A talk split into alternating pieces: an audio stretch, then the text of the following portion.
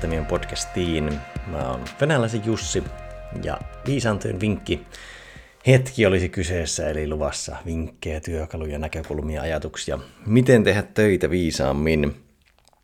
Ja teemana, miten hyödyntää musiikkia työn tukena.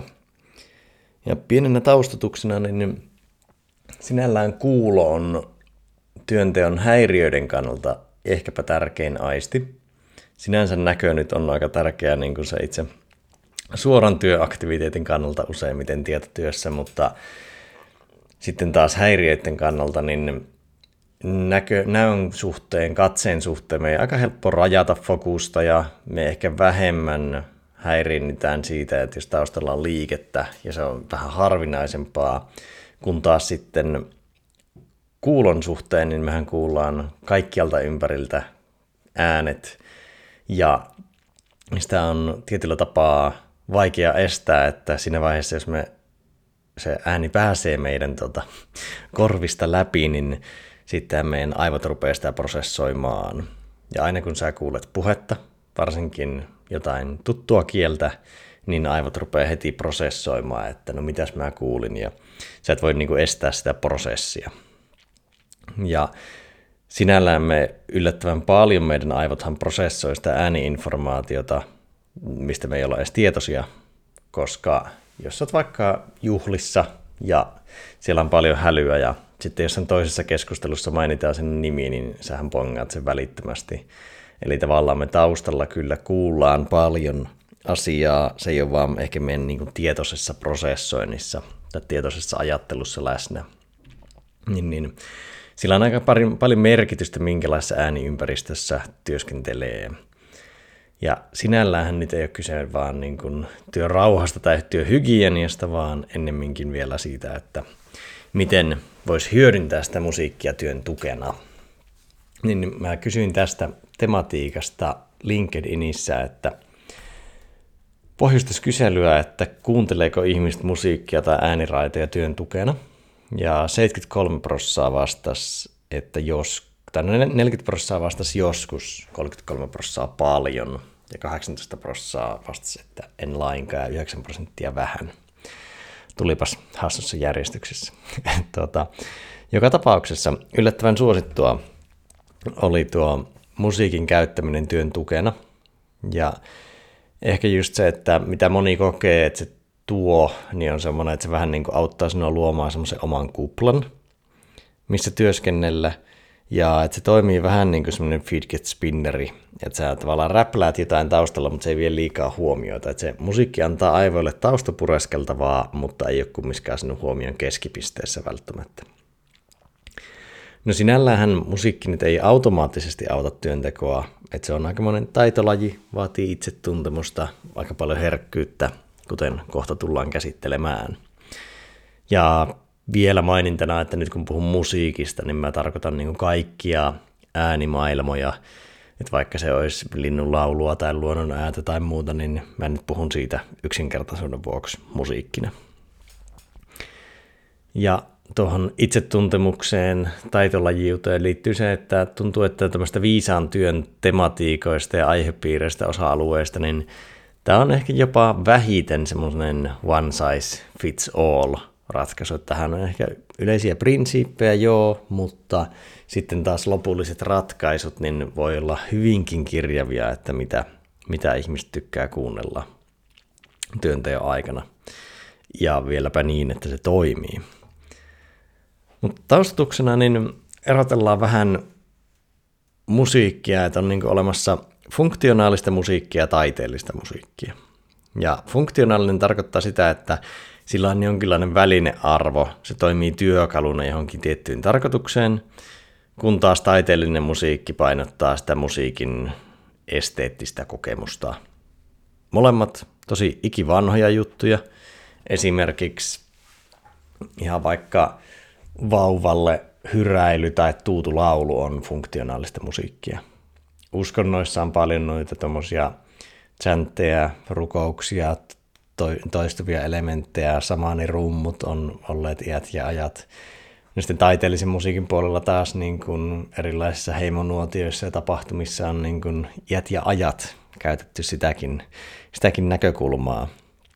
Ja sinällään joku sama musiikkikappale voi toimia monista eri näkökulmista, mutta eniten sitä määrittää, sitä määrittää se, että mikä sen alkuperäinen tarkoitus on, että mihin se on tarkoitettu, niin se määrittää kumpaa se on.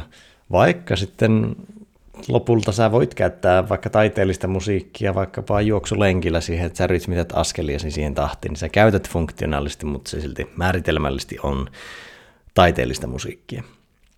Ja keskitytään nyt tuohon funktionaaliseen puoleen, nimenomaan kun puhutaan työnteosta.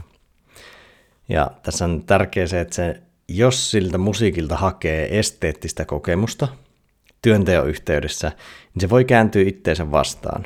Että se voi harhauttaa se oma lempimusiikki, jos tämä lähtee hyräilemään tai se alkaa viemään paljon huomiota ja se voi niin kuin tuntua hyvältä, mutta se ei välttämättä ole työntekoa edistävää. Ja usein niin kuin musiikin suhteen niin semmoinen stimuloivuus ja häiriöherkkyys kulkee yhdessä. Eli mitä stimuloivampaa joku musiikki on, niin sitä herkemmin se vie meidän huomion. Ja tätä on niin kuin hyvä miettiä silleen, että usein ne myös ne, vaikka ne lempikappaleet ei olisi, niin vaikka niiden tempo ei olisi jotenkin hirmu tempoinen tai ne ei olisi muuten intensiivisiä, niin se kokemus niistä voi silti olla intensiivinen ja stimuloiva tai vaikka emotionaalisesti vaikuttava. Ja funktionaalisesta musiikista itse semmoinen mielenkiintoinen tarina, että 50-60-luvuilla Jenkeissä tehtaissa kokeiltiin funktionaalista musiikkia ja se toimi erittäin hyvin. Ja se johti siihen, että työntekijät haastoivat ne työnantajansa tehtaansa oikeuteen mind controlista, että ne koki, että heitä manipuloidaan. Ja sitten tämä niin kuin funktionaalisen musiikin käyttö päätettiin lopettaa ja myös sen tutkiminen lopettaa, mutta nyt se on vähän niin kuin noussut enemmän takaisin pinnalle ja yksilön näkökulmasta vapaaehtoisesti, ei niin, että työnantajat pakottaisivat, että sinun täytyy kuunnella joka päivä tätä musiikkia. No yleensä näissä vinkkihetkissä mä oon antanut nipullisen vinkkejä, mutta nyt mä annan oikeastaan yhden pääprinsiipin, joka on sovita musiikki tehtävään. Ja tämä viittaa semmoiseen flow ja rentouden prinsiippiin kuin sovita tilatehtävään, eli match state with task. Ja tar- viittaa siihen, että jos me ollaan, jos meidän keho, kehon limbinen järjestelmä ja tehtävä on epäsuhdassa, limbinen järjestelmä ohjaa siis vaikka vireystilaa, tunnetilaa, motivaatiota, niin jos mä oon vaikka tosi väsynyt tai aivan ylikierroksilla vaikka nyt puhumaan tähän mikkiin, niin mulla tulee semmoista tarpeetonta kurottamista tähän mukaan, ja siinä syntyy semmoista limbistä kitkaa. Niin musiikkiin pätee sama periaate, että pyritään sovittamaan se musiikki tehtävään. Ja tässä tullaan nimenomaan siihen funktionaalisuuteen. Ja voidaan miettiä vaikka, että keskittyneessä työssä niin olisi hyvä, että se lähtökohtaisesti, että musiikissa ei olisi lyriikoita ja sanotuksia, etenkin jos sä luet tai kirjoitat itse, niin sanotukset häiritsee tosi herkästi. Ja sitten, että ehkä kannattaa lähteä rauhallisemmasta päästä, että ei niinkään pyri nostamaan hirveästi rytmiä ja tempoa. Sitä voi tehdä, mutta ehkä nyt tässä voisi myös ajatella prinsiippiä, että sovita stimulaatiotehtävään ja lähteä siltä rauhallisemmasta päästä. Toki sillä niin kuin musiikin stimuloivuudella voi nostaa vireystilaa, mutta en ehkä käyttää sitä ensisijaisena keinona, koska se helposti vie keskittymistä pois tekemisestä. Ja kuten taiteellisessa musiikissakin, niin funktionaalisessakin mieltymykset on hyvin erilaisia ja eri ihmisillä tuntuu toimiva erilaiset tavat, että se ihan hauska anekdootti on tuo startup-sijoittaja Chris Sakka, joka käyttää aina sähköpostia viestintää käsitellessään kuuntelee jatkuvalla ripiitillä Harlem Shakeia. En ehkä voi suositella tätä kovinkaan monille, mutta tällainen esimerkkinä. Ja ehkä siinä niin kuin musiikin, musiikin valinnassa tärkeä se, että se taiteellinen musiikki ja funktionaalinen musiikki ei mene sekaisin. Että menee sen funktionaalisuuden ehdoilla. Ja vaatii kokemusta, että mikä toimii. Vaatii myös herkkyyttä ja tietoisena olemista siinä hetkessä, että mikä toimii ja mikä sopii. Koska sama kaava ei toimi aina, että jos sulla toimii tietyssä kontekstissa vaikka lo-fi musiikki keskittymiseen, niin voi olla, että sitten vaikka iltapäivän väsyneenä hetkenä tarvitseekin jotain erilaista. Et mä itse kuuntelen yleensä aamuisin, jos teen varsinkin niin kuin omaa rauhallista työskentelyä, niin brain.fm-palvelun deep work-listoja, kun taas sitten iltapäivällä kaipaa paljon enemmän vaihtelua ja semmoista vireyttä siihen. Saatan kuunnella Vinjassa, Flowta, Balearic Beatsia, Organikaa. Ja joskus mä kuuntelin klassista aika paljon työskennellessä – mutta nykyään se tuntuu, että se vähän niin kuin sykähdyttää liikaa ja herättää liikaa emootioita, joten se ei toimi niin hyvin enää työnteossa. Mutta ylipäätään suositus kokeilla monipuolisesti erilaista musaa ja hakea nimenomaan, että mikä, mikä niin kuin ne omat työsuosikit on. Että sinun niin kuin taidesuosikit, taiteellisen musiikin suosikit voi olla hyvin erilaisia kuin ne työsuosikit.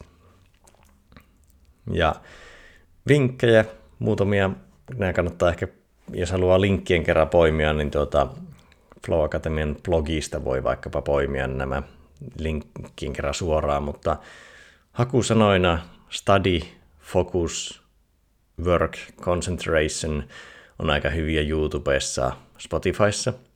Ja Spotifysta löytyy minun joskus luoma klassisen musiikin lista, semmoinen kuin Flow keskittymislista.